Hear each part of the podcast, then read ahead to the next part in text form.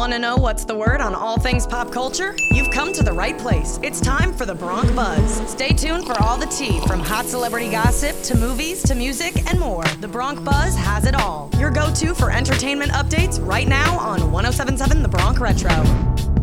Welcome to the Bronc Buzz, your daily dose of sizzling celebrity drama and entertainment news. I'm your host, Heather Batezel, coming at you from 1077 The Bronc Retro here at Rider University. The anticipated remake of The Little Mermaid live action starring Halle Bailey as Ariel is now available to watch at home. The film has been in theaters since May 26 and is now beginning its journey into making it into your TV at home. Disney released The Little Mermaid live action for purchase on Amazon and Apple TV now for just $20 for a rental fee.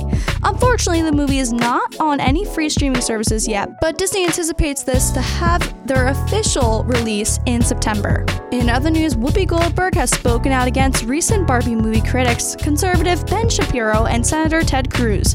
During Tuesday's episode of The View, the host spoke out about criticism made about the Barbie film, particularly about the feminist views throughout the film. Here's a clip of what Whoopi Goldberg had to say. It's a movie. It's a movie about a doll.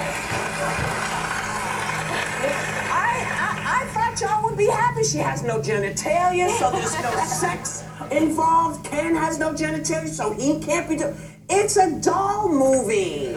In other news, as the SAG strike still goes on in Hollywood, Jeopardy has a big change to its show, announcing the several champions who were expected to participate in the annual Tournament of Champions have announced that they will not cross the picket line if the 2023 Writers Guild of America strike continues into the fall. The show also announced it has stopped production on its upcoming season while the strike continues. That's all for today. Be sure to check back in at 1077 The Bronc Retro every day for your next episode of The Bronc Buzz with your host, Heather Batezel, here at Rider University.